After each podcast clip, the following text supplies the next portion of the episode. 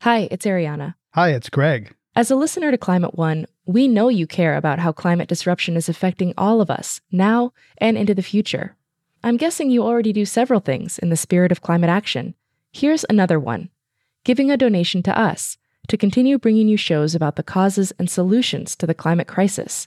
You can do that at climateone.org/donate. We offer all our podcasts and radio shows for free, but it takes time, effort, and resources to produce new episodes every week. When you give, you'll help us pay for the talented staff, equipment, and materials we need to make the show.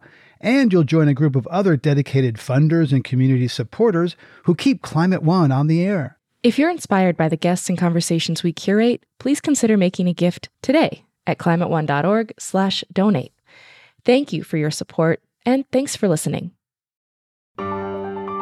This is Climate One, changing the conversation about energy, economy, and the environment. What I want is a system where there isn't as much centralized power, where it's dispersed to the people. That's Charles Koch, the chairman, CEO, and co owner with his brother David of Koch Industries. The best example of the influence money has in politics in this country is climate change. New Yorker writer Jane Mayer has traced the billions of dollars spent by the Kochs and others on the right to influence policies related to climate, the economy, and more. And as the Trump administration rolls back regulations, those billionaires are closer than ever to achieving their goals a challenge that Vanessa Sutherland, chair of the U.S. Chemical Safety Board, is acutely aware of. Bittersweet that we're celebrating 20 years of driving chemical safety change at a time when we potentially are on the chopping block. Behind Dark Money, up next on Climate One.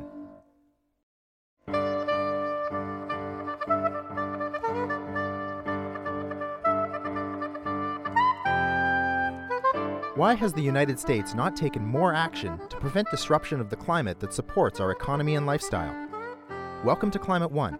I'm Devin Strolovich. On today's show, host Greg Dalton talks to New Yorker writer Jane Mayer about the forces that keep America from moving beyond the fossil fuel economy.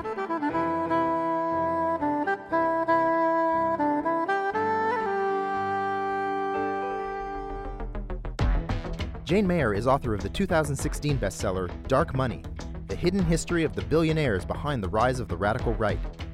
The book chronicles the political influence of well known figures such as Charles and David Koch, John Olin, and Sheldon Adelson, as well as their operatives working behind the scenes. Jane also wrote the 2008 bestseller The Dark Side The Inside Story of How the War on Terror Turned into a War on American Ideals.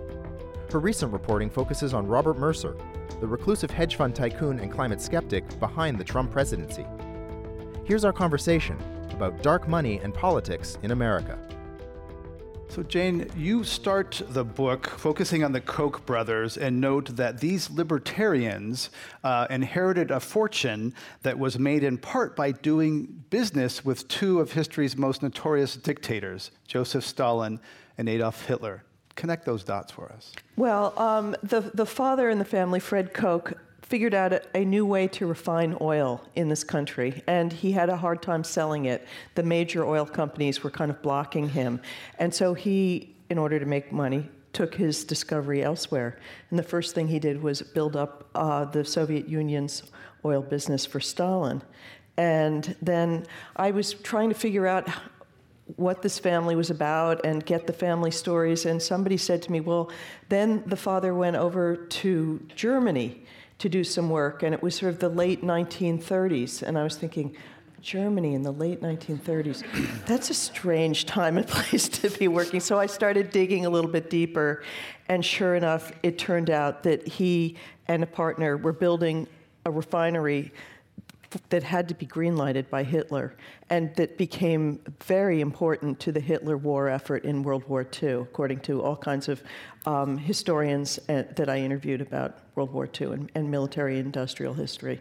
So um, when you're doing a book like this, you really don't know what you're going to find, but not only had the father gotten this um, refinery built for Hitler, but he had been quite impressed with the German culture and brought back a nanny to raise the Koch brothers, who turned out to be a Nazi. So I was thinking, you know, how often do you get a Nazi nanny for the two of the billionaires who were dominating American politics? It was kind of like one of those days when you're sitting alone on a book and you think, oh, God, thank you. Um, this is just too interesting. I can't wait to tell people this story. So. So they inherit this money, and they actually uh, kind of sort of came sideways into their political activism. It was kind of a, for tax planning reasons, you write. It wasn't like that they had political ambitions. Like they had all this money, they had to find tax efficient ways to use it, and they started giving it away to these organizations. So tell us how they got involved in politics. Well, so they first they were raised by their father Fred, who became extremely anti-communist after working with Stalin and seeing people he knew killed and sent off to gulags. And so he came back to this country and helped found the John Birch Society. Um, and, and the boys were raised in that environment. And, and Charles and David were both members of the John Birch Society as young men. So they were kind of inculcated in, in their worldview. But they also had inherited hundreds of millions of dollars, each, each of these boys did. There were four in the family, actually. And their father's estate planning hit upon a mechanism which was if you could put away uh, some of the money and, and donate the interest to charity, you could avoid paying inheritance taxes. And so rather than just giving it to, you know, um, some exist United Way or some existing charity, they created a family foundation and they gave the money to that and then started pouring that into conservative causes. And, and David Koch has talked about this. He, he became a philanthropist for um, tax reasons, to avoid um, inheritance taxes. And they found that it gave them a lot of influence. To give away that kind of money um, every year makes you have a, a super loud voice in this country, and, and they kind of liked it. And you write about uh, there's a person named Rob Stein who's kind of done a mapped out the influence of, of the right and this this concerted effort of think tanks, beachheads at universities. So sketch out that that grand plan for us. Right. So Rob Stein is um, someone who's a liberal who studied the Kochs to try to figure out what they were doing, and and he put together this this massive chart that looks like something from A Beautiful Mind, that movie where you you know you might be crazy looking at it, but in fact, what he credits them with doing is founding something that he calls movement conservatism, um, move, or movement philanthropy. Basically, taking philanthropy, weaponizing this idea of giving money away to good causes, but instead of them being things like funding hospitals or libraries, they were funding political projects and they every year they'd pour more money into it and it became a kind of a political machine for them a tax deductible political machine the Koch brothers used to operate, and this whole organization used to operate in, in darkness, largely thanks to you and your reporting. There's a lot more light on it now. How has that changed the way it operates, that there's more scrutiny? Well, they've, they've actually they've, they've done a lot to try to improve their image, um, and it's been interesting to watch. Um, particularly after 2012, when they put a ton of money into trying to elect Romney um, and defeat Obama. And when that didn't work out, um, they went back to the drawing board to try to figure out what went wrong. And um, what's interesting is they had a meeting with a number of the big donors that they work with, um, whose money were, was being pooled, and there was a tape that leaked of the discussion. And it's almost comic. At some point, they say, you know, what we've discovered from, they did all these focus groups and polling and stuff, and, and they came back and they said, you know, people think we're greedy. Um, and, and how much did that cost? Uh, they don't trust us, and so, the, so they actually uh, embarked on a, a, pretty large image renovation project that included, and you can hear it when you listen to this tape. Um, they talk about w- what they've discovered they need to do is form unlikely alliances with people who, who um, the public wouldn't expect them to work with, and to do things that look like they're, they're not self interested. So it was pretty soon after that that they started talking about criminal justice reform, which has become one of their big issues, and working with um, a number of black leaders um, putting money into um, the, the, historically black colleges and the United Negro College Fund, and, and they've, they've been working on this. And I mean, you could be. I'm probably somewhat cynical about this and think, you know, this is all in the in, you know, working towards cleaning up their image and trying to be more effective politically. But at least they are putting some money into some good causes while they're, you know, serving their own cause. We talked to a UC Berkeley, University of California, Berkeley researcher about his relationship with Charles Koch. He told us, don't believe everything you hear. My name is Richard Muller. I am a retired professor of physics at the University of California at Berkeley, co founded, along with my daughter Elizabeth, uh, something we call Berkeley Earth, to answer outstanding questions about climate change. This was about six years ago, and the current state of the belief was that 97% of all scientists agreed that climate change was real and caused by humans.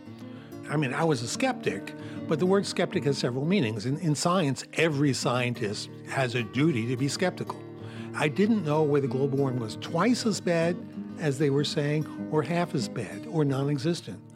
I, I just felt that the published papers did not meet the scientific standards that I had been trained were the minimal scientific standards for science. Mr. Koch came to a presentation of mine, and I talked to him afterwards, and he was interested. This was Charles, the Charles Koch Foundation. He had no, as near as I can tell, no preconception as to what our answer would be. He was very interested in finding out what our answer would be, so he helped support us. The, the rule was that he wouldn't hear our results before they were published. And in the end, we concluded that global warming was real. I don't know whether I convinced him or not, but I do know that he is currently saying global warming is real and caused by humans. Uh, he is saying that he's not sure it's bad for humanity. That's a separate issue that Berkeley Earth has not addressed. People make a characterization of people they don't know. They have no idea what Mr. Koch is really like. They have no idea what I'm like. The caricature is that I was a skeptic. Mr. Koch funded me because he wanted to prove it was wrong. I proved it was right, and he's deeply now regrets having done that. And the truth is nowhere near that. That was a researcher, Richard Muller, a former climate change skeptic who now accepts the scientific consensus. Jane Mayer, your response to his story and, and, how it reflects your reporting. Well, he's he's not in my, in my book, but um, you know, he I guess he's a physicist, not a climate scientist, Correct. right? And I and uh, I would say he's also not a historian, from what I can tell, because he says in this clip that Charles Koch came to him with an open mind in 2012, um, and by then, okay, by then, between 2005 and 2008 alone, the Koch family put $25 million into funding denial of climate change. They were described by Greenpeace as kingpins of denial in this country. Between 2003 and 2010, according to Robert Brulle, who's a, a, a professor at Drexel who's followed the money on climate change, there was $500 million in this country put into denial of climate change. Um, a lot of that came from the Kochs. And so um, he may be able to follow the stars or physics, but I don't think he follows the money. Sorry. And a related theme is this idea of beachheads. Uh, Richard Muller is University of California, Berkeley. There's others. So tell us about beachheads and how the uh, funding goes into universities to sort of advance ideas and, and by yeah, scholarship. I mean, what it, you know, and this has been a longer project, which is sort of to create kind of what Kellyanne Conway might call alternative facts. And um, so there are centers that the Kochs fund now in 350 universities and colleges in this country that are, are aimed at sort of promoting their ideology. Um, you know, and I think one other thing I want to say about this clip that's interesting is that it is true that Charles Koch has now said in more recent time that he thinks, well, maybe there is climate change, um, and and you know he would. It's become, I think, almost impossible to deny, um, though Scott Pruitt is still questioning it. But but but listen to the second thing that he's saying. It's something that that this man who I just wrote about in the New Yorker, who's worked with the Kochs and, on political projects, funding them too. Bob Mercer also says they are saying, okay maybe climate change is real, but maybe it's going to be great. Um, and um, so they are sort of describing how it may result in more arable land. Um, you know, greater crop productions and things like that. I mean, it's they they have yet to say we need to do something about it and stop it, and that's what I, I will uh, you know that'll it may that day may come. It may become impossible not to to face that. But i haven't heard them get there yet in 2008, Barack Obama and uh, John McCain basically had the same position on climate change. It's something we can fix, we need to do it. In 2012, it did not play in the campaign at all. There was climate silence. 2016, there was polarization, uh, Clinton and Trump being in very different places. How much of that is due to the funding from the people you've been writing about? I, I would argue that the best example of the influence money has in politics or in this country is climate change um, policy. Because it starts out with going back with you know from Nixon and the early and the Bush presidencies environmental policy was in the very beginning a bipartisan issue. And what's happened is it's been captured by one Party, this, this anti climate change push, comes from the Republican Party, which is funded by the fossil fuel industry. And they have focused their efforts on that, and they've really moved the whole party in their direction with money. Um, and that you now have, uh, there was a chart that the New York Times ran very recently. I don't know if people saw it, but if you take a look at it's a graph of the whole country, and it shows what opinion on climate change is. And all across the country, in almost every, every state, every county, people in this country believe climate change is real, it's a danger, it's caused by man made activities, and we should do something about it. I live in Washington, D.C., where the Congress is, and where Scott Pruitt is the EPA director. It's almost the only place that has exactly the opposite point of view. And there's really no other explanation for it except the money that's going into those people's pockets. Darkness, darkness. We're hearing about dark money and political influence from New Yorker writer Jane Mayer. This is Climate One. Coming up, Greg Dalton asks about the broader effects of billionaire activism on our political system.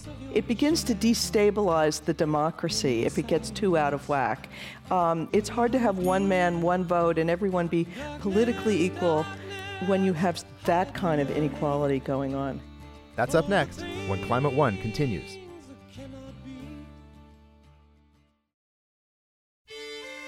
You're listening to Climate One Greg Dalton is talking about the political influence of the Koch brothers and other wealthy conservative activists with Jane Mayer, author of Dark Money The Hidden History of the Billionaires Behind the Rise of the Radical Right.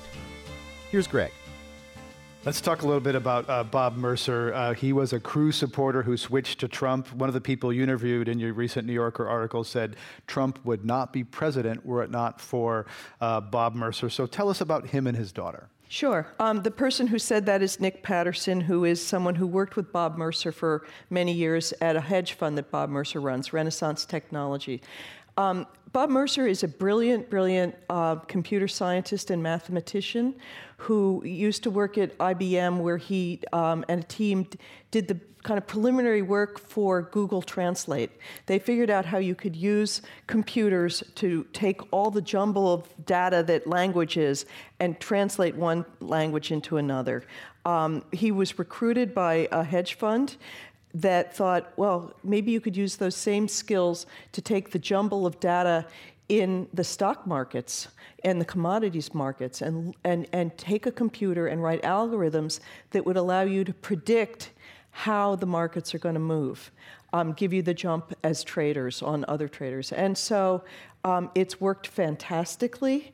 Um, Renaissance Technologies is, a, is it's based in Long Island. It's a, it's a small and very secretive hedge fund that has been described by many financial um, publications as the most lucrative hedge fund in the world.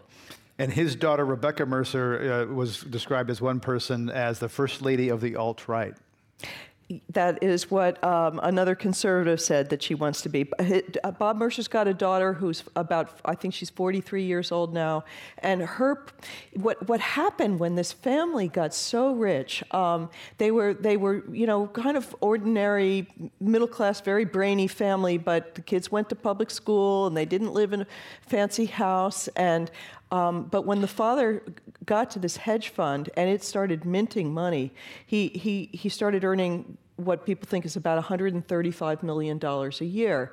And he had um, it allowed him and the family to kind of indulge their wildest dreams. And um, among the dreams was really changing the direction of American politics. And that's his daughter is the political activist in the family, and she's wanted to really change the kind of politics we have in the country.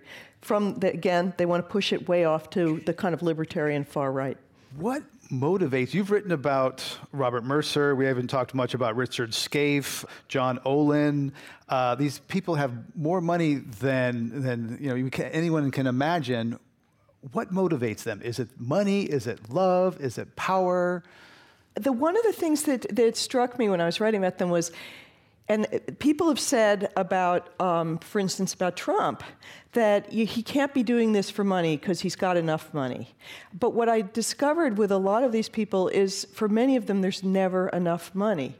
Um, and it's not really about money for getting, um, you know, the groceries or whatever. It's, it's, the money is a measure of their success and power and maybe the, their acclaim. And who knows, maybe it's their father's love, whether or not they got enough in the inheritance. Um, I mean, there's one woman whose story I love in the book. She's a minor figure, but she, her name is Susan Gore of the Gore-Tex family.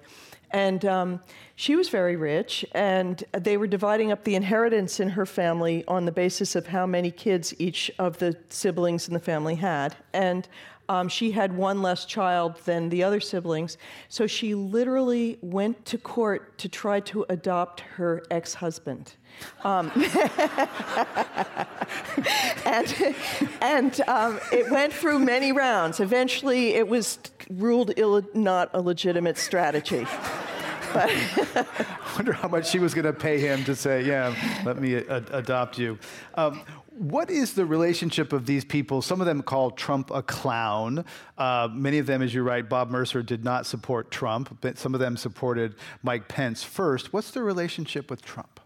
so the Kochs by 2016, they had very high hopes of finally putting in someone in the White House who would be kind of their candidate.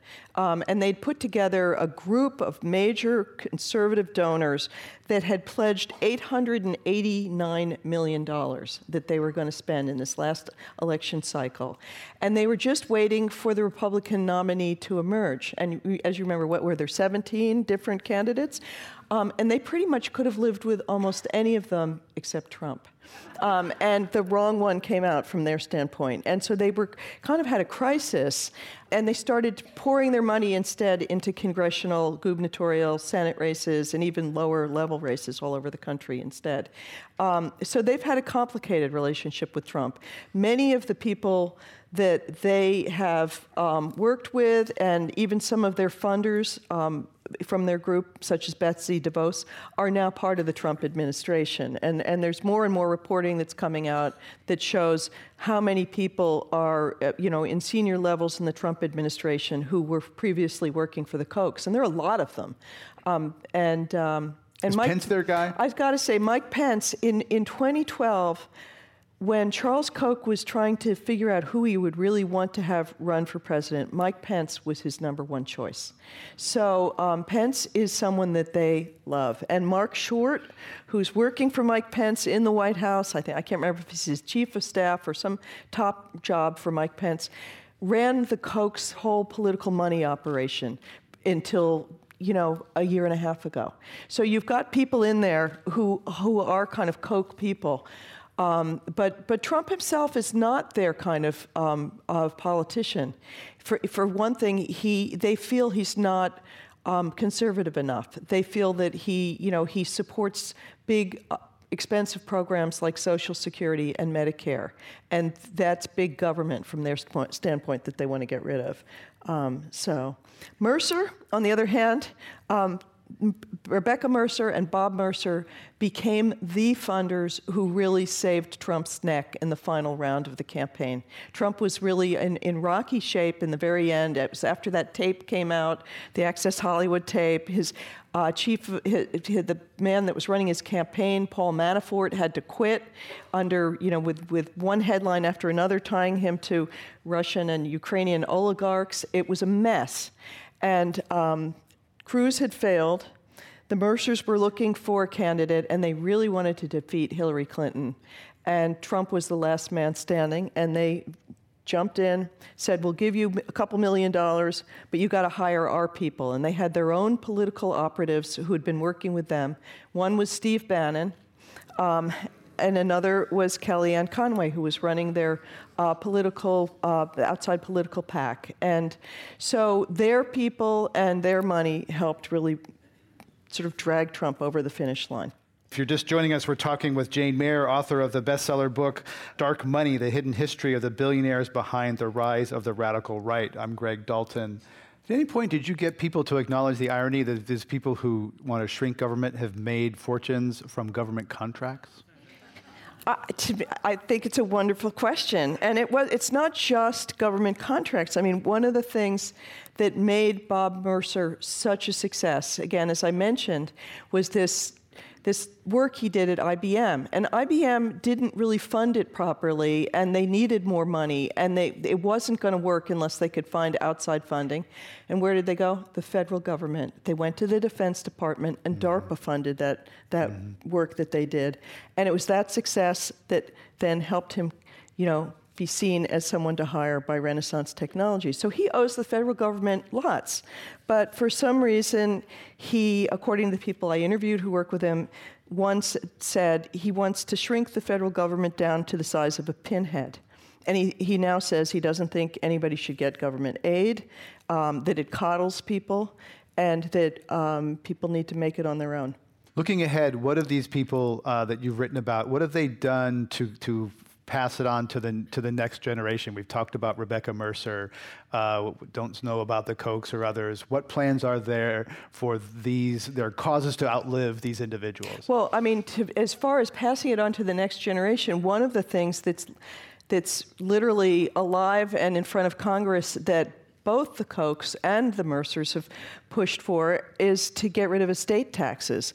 You can then pass it on to the next generation without paying anything. And, and I really think in this country, we don't want to become an aristocracy where there's just one class that owns so much of the, the, the goods in this country and the wealth in this country, because it begins to destabilize the democracy if it gets too out of whack.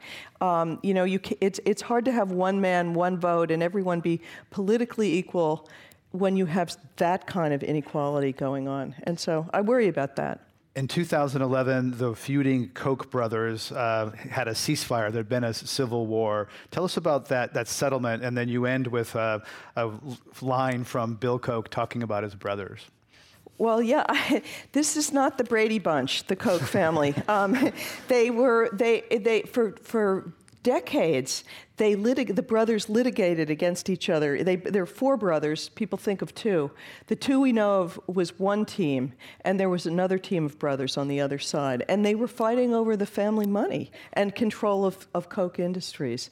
It got so nasty that when um, there, there was a, a, a, family funeral, uh, their mother died, um, they passed by each other and wouldn't speak to each other. Um, and anyway, eventually, you know, they were constantly in the courts, and eventually they had what they called the global settlement. And among the, the, the terms of the global settlement are that neither, no brother is allowed to disparage another brother and that each time, if they do, there will be a fine, and it's an escalating fine, um, and it's so much money that they don't disparage each other. A little more than uh, fining your teenagers when they swear a little bit, like 50 cents. It's more than that, I think. It's a yeah. bit more than that. How often do average people take on the Koch empire? Is it something like do they just is this a cost of doing business where they set, occasionally settle a suit like this and they're making so many profits that just like sexual harassment suits at New, Fox News sort of thing. It's part of, you know, you pay a little bit as you go along. And they've had a, a, a, an epic legal history. I mean, they've had some enormous cases, and some of the biggest uh, environmental cases in the country are against Koch Industries. And I mean, not surprisingly, because the EPA classifies them as the largest um, uh, producers of, of, of toxic waste in the country and one of the largest air polluters, climate polluters, and water polluters. But there are small people who stood up and to this, and they many of them were kind of my heroes as I was writing the book. And again, there are often people who are you know not particularly powerful. There, there's one. There's a story of a man in the book named Phil DuBose, who um, worked for Koch Industries for many years, and he he went along with a lawsuit that accused Koch Industries of cheating. Um, and lying and, and covering up their pollution. And it went on and on and on. And eventually, in a civil case version of the original suit, um, he and his side won. And I, so I said to him, uh, he lives down in, in Louisiana, and when I interviewed him, there were like dogs barking in the background. And, and I said to him, So, you know, how did you do that against this? This is the second largest mm. private company in America. And he said, Well, we had something that was stronger than the Koch brothers. And I said, What was that? And he said, The truth. So, you know, you can't make up lines like this. It's pretty incredible. We're talking with New Yorker writer Jane Mayer at the Commonwealth Club. I'm Greg Dalton.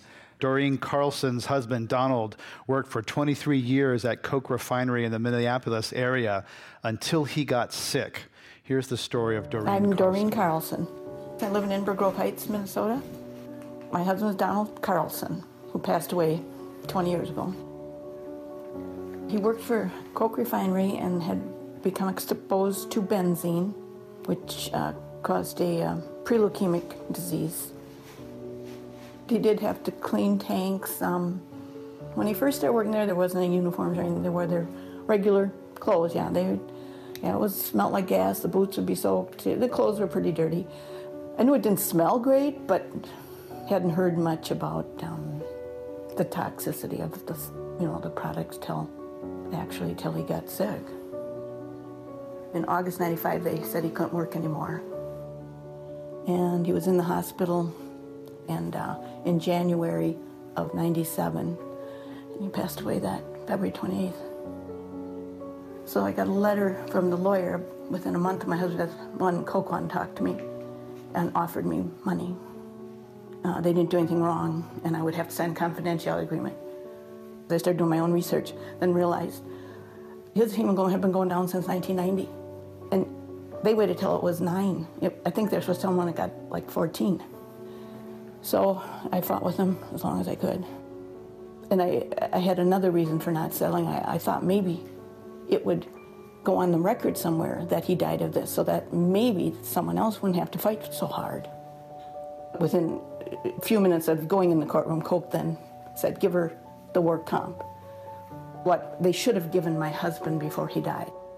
It was a very rude awakening for people who live in a world where you, you um, follow the rules. And then you find out the people who are the most successful and important, they don't have to follow the rule. It's kind of a hard thing to swallow. There was Doreen Carlson, whose husband died of cancer after working at a Koch refinery for 23 years and being exposed to toxic levels of benzene. She did not settle.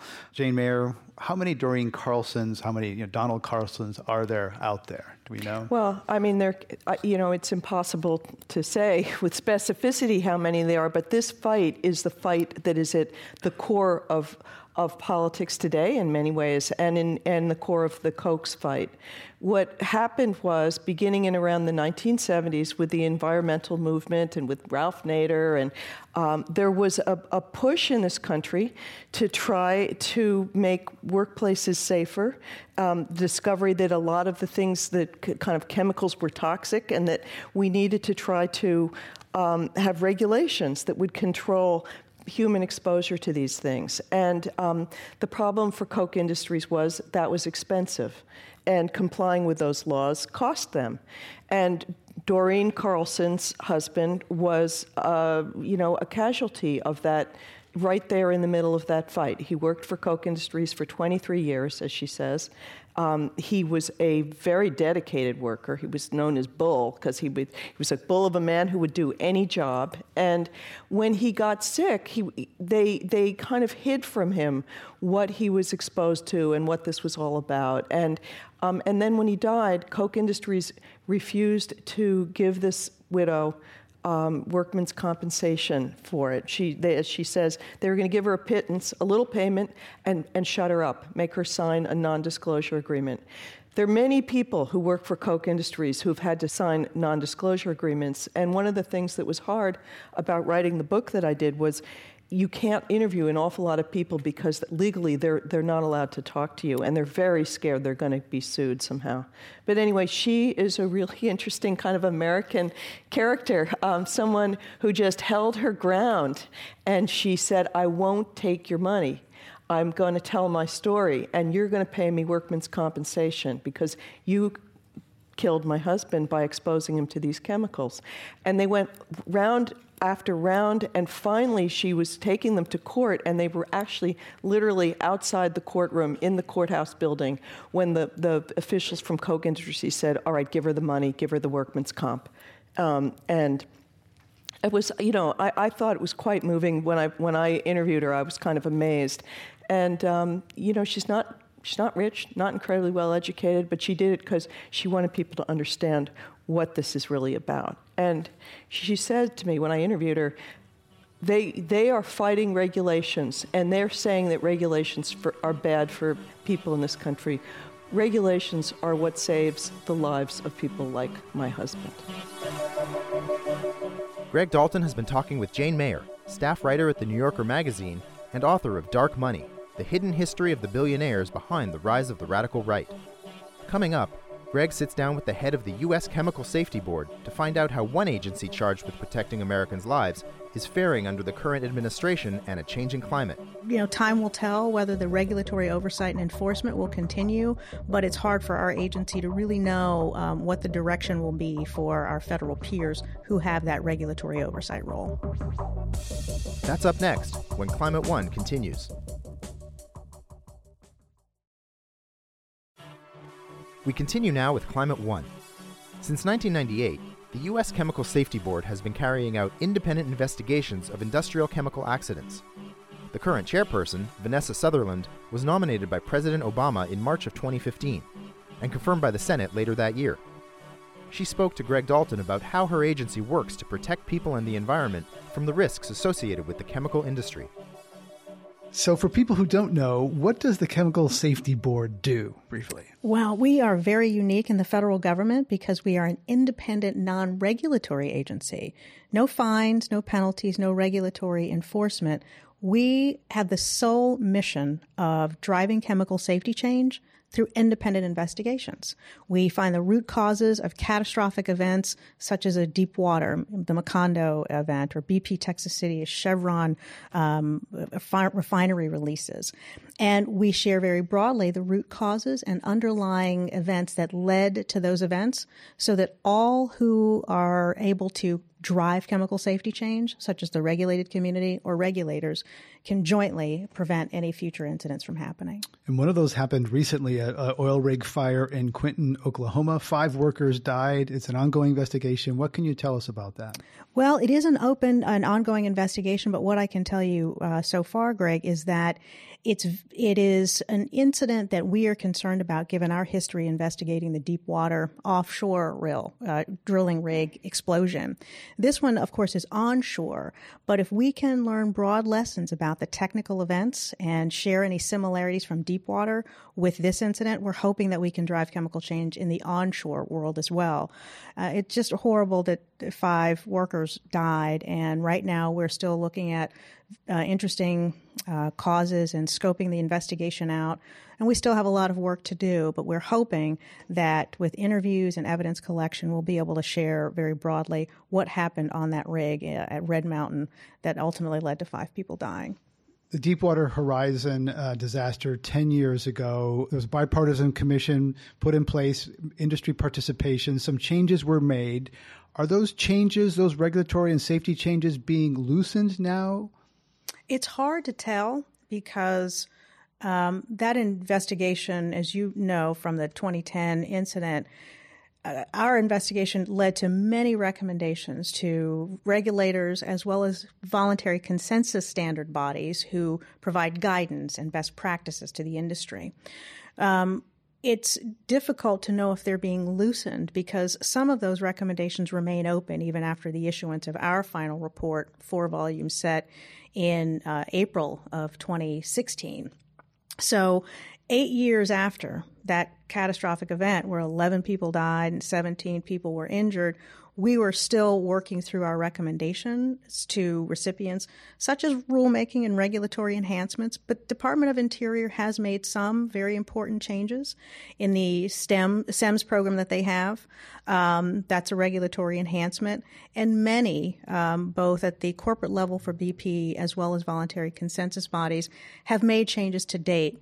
So I think it'll be you know, time will tell whether the regulatory oversight and enforcement will continue, but it's hard for our agency to really know um, what the direction will be for our federal peers who have that regulatory oversight role because there was a case there where there was kind of conflict in the mission among the organizations where they generate revenue, but also you're the cop and the, the revenue collector at the same time. And there was some sex and drugs and rock and roll going on among the regulators and the regulated. So you don't know how, how clean that's become.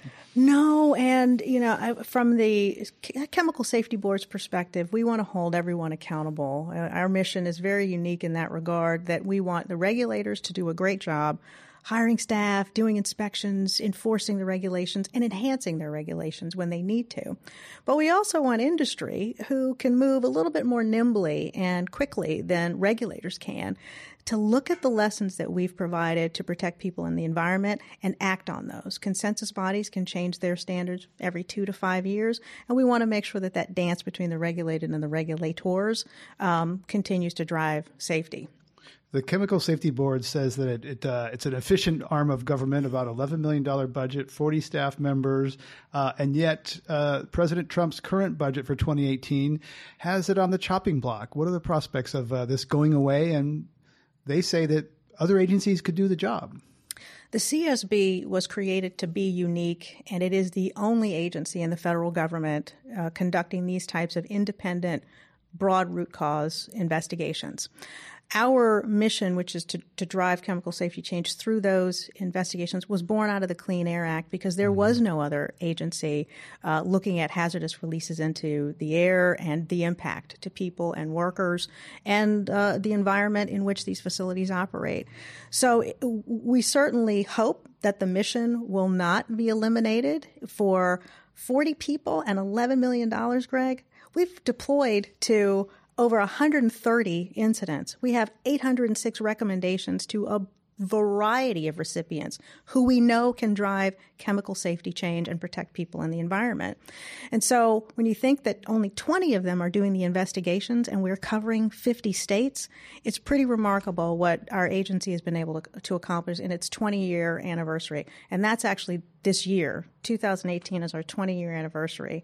Um, so bittersweet that we're celebrating 20 years of driving chemical safety change um, at a time when we potentially are, um, you know, on the chopping block for elimination.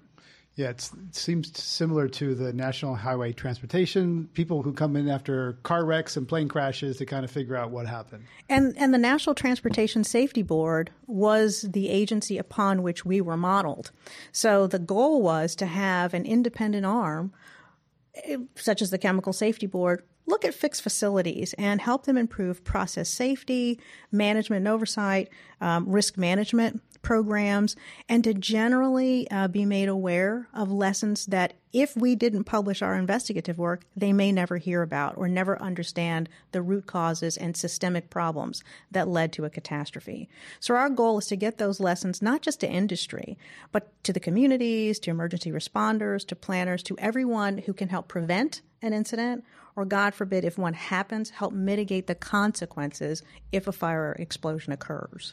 And scientists say that because of climate change, we're putting more energy in the atmosphere. That's driving more severe and more frequent uh, storms.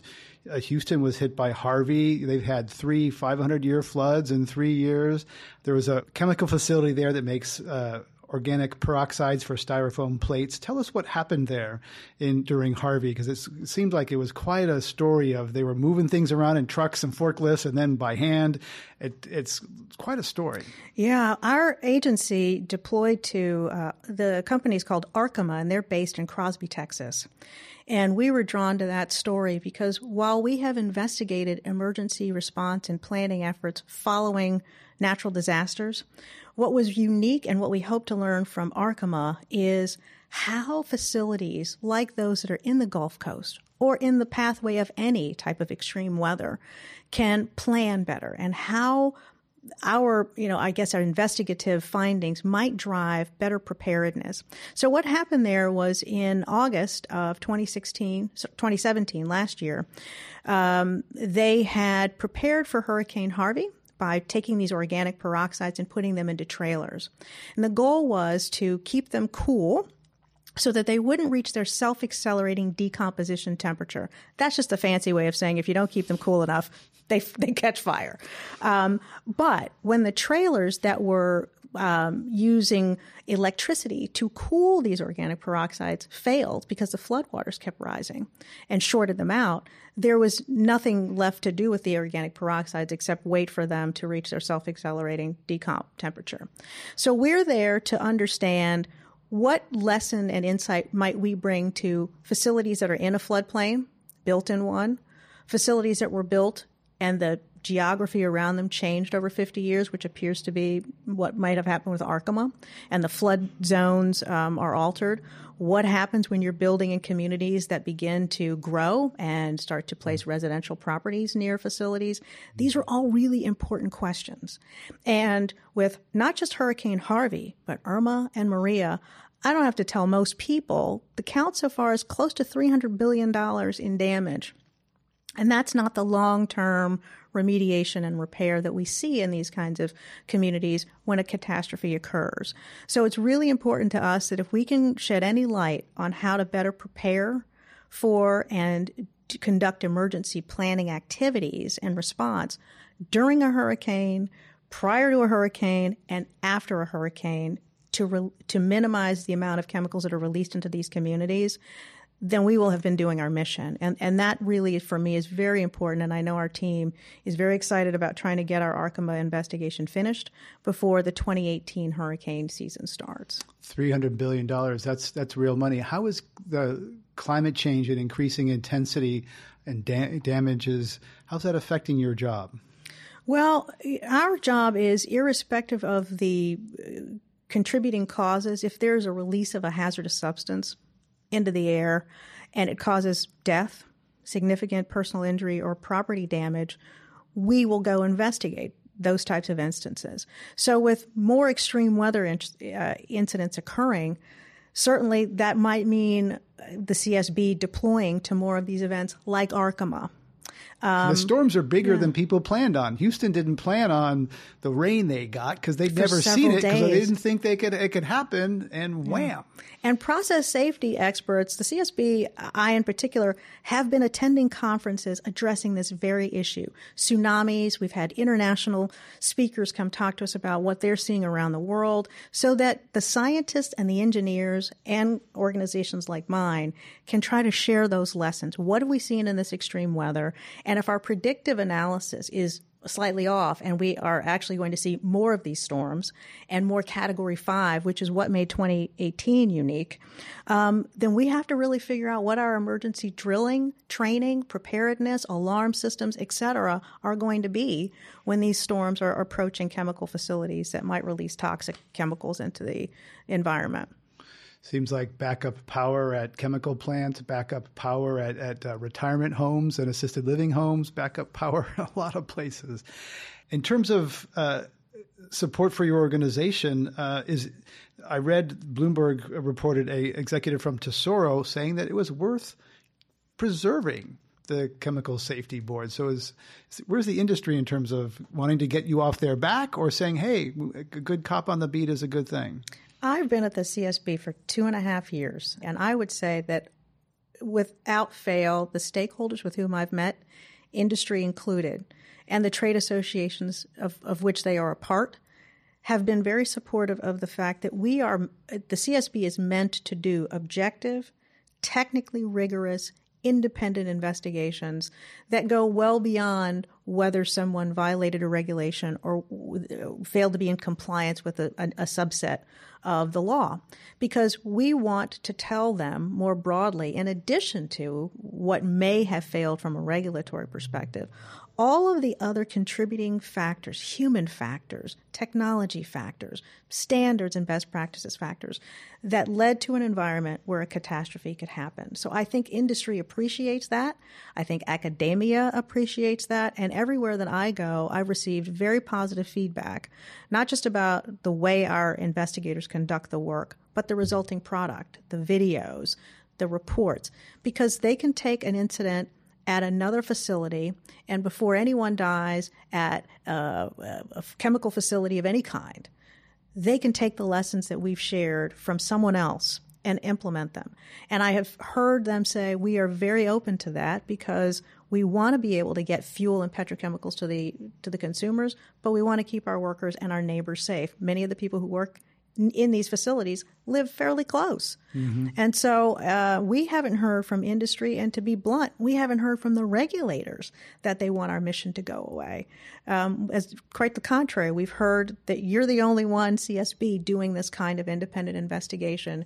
You and the NTSB are able to objectively share lessons, but also sometimes see things that the industry may not see. So it's helpful for us to fill in that blind spot or areas where they think they're rolling out a safety program efficiently, and we can take a more rigorous look and say, mm, in this particular instance, actually, you've missed things, and do that in a way that's not blaming or shaming, but really helping them get better. And I think they've appreciated that. So then, who's eager to get rid of this $11 million technical agency inside the federal government? Well, I, I can say, based on the feedback that I've received, um, those who benefit from our reports broadly, even outside of the country, love our work.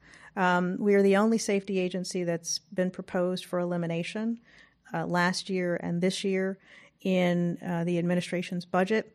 And I think we would say that while we understand um, the statements in the budget regarding safety and security of America as a safety agency, we think we fit squarely into that. Good safety is good business.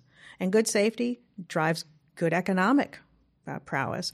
So I think it's, um, you know, from my perspective, I think it's really critical that we have a, an agency like the CSB that helps prevent catastrophes that ultimately harm communities, cost a lot of money, and even shut down the companies that were affected. And that's also not good for the economy. So we think we're very much in line with the administration's desire to drive economic prosperity.